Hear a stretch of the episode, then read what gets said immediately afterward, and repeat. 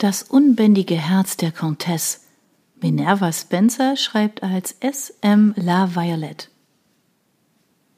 Kapitel 1 Alicia, Comtesse of Selwood, zog ihre schwarzen Glacé-Handschuhe an und drehte sich zu dem nackten Mann um, der hinter ihr im Bett lag.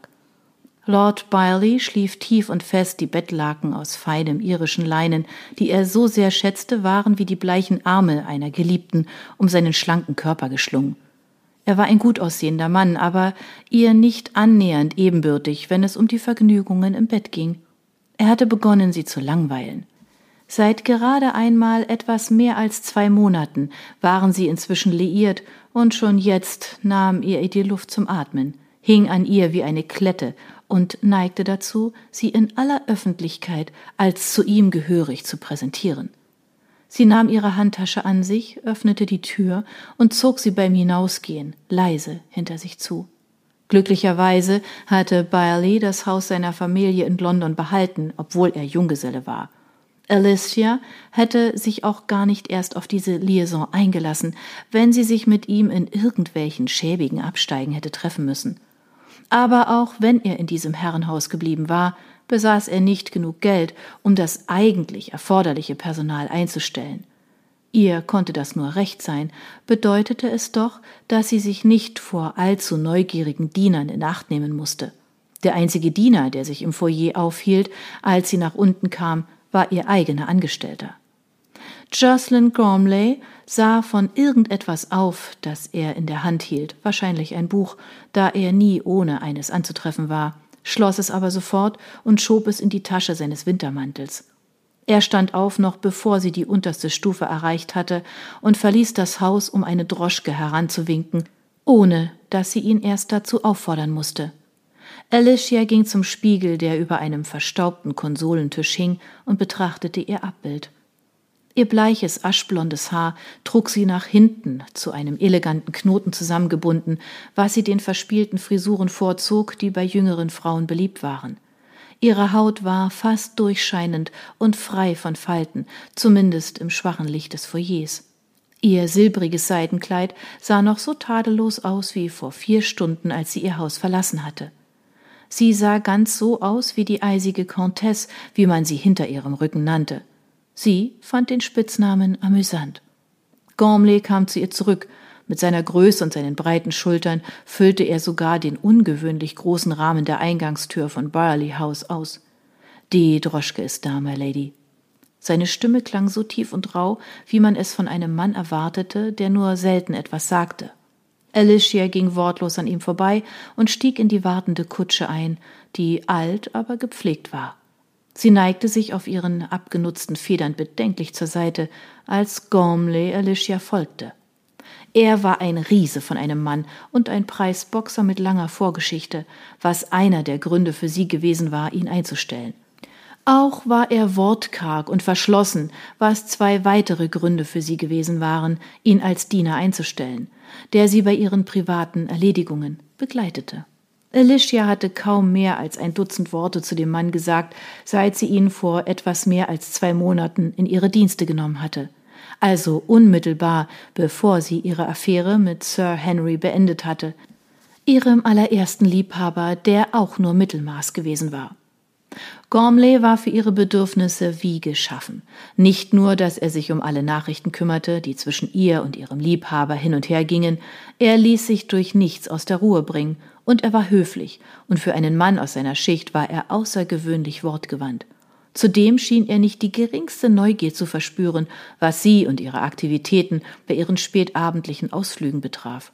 Und laut Alicias Dienstmädchen Maud war Gormley nicht nur in ihrer Gegenwart zu verschlossen, sondern ein rundum diskreter Mann. Maud, die für Alicia die Dienerschaft im Auge behielt, hatte ihr versichert, dass sie den hünenhaften Mann kaum einmal zwei Worte mit irgendwem hatte wechseln sehen. Außerdem redete er nie über seine Dienstherren. Ich kann nicht sagen, ob er einfach nur dumm oder extrem scharfsinnig ist, musste Maud zugeben. Sie selbst zählte zur letztgenannten Kategorie.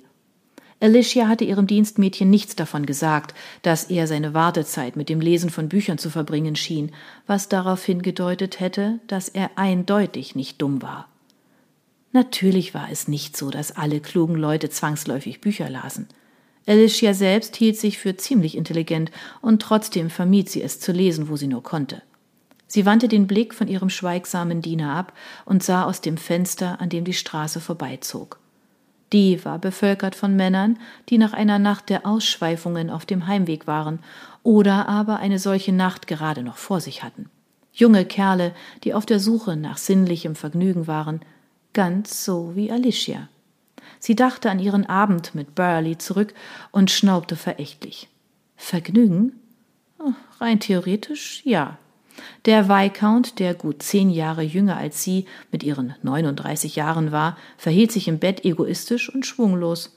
Anstatt ihre schändlichen Bedürfnisse zu befriedigen, zu denen sie sich zugegeben, allerdings weder Byerly noch irgendeinem anderen menschlichen Wesen gegenüber bekannt hatte, war sie nach jedem Treffen mit ihm nur noch unzufriedener als nach dem vorangegangenen.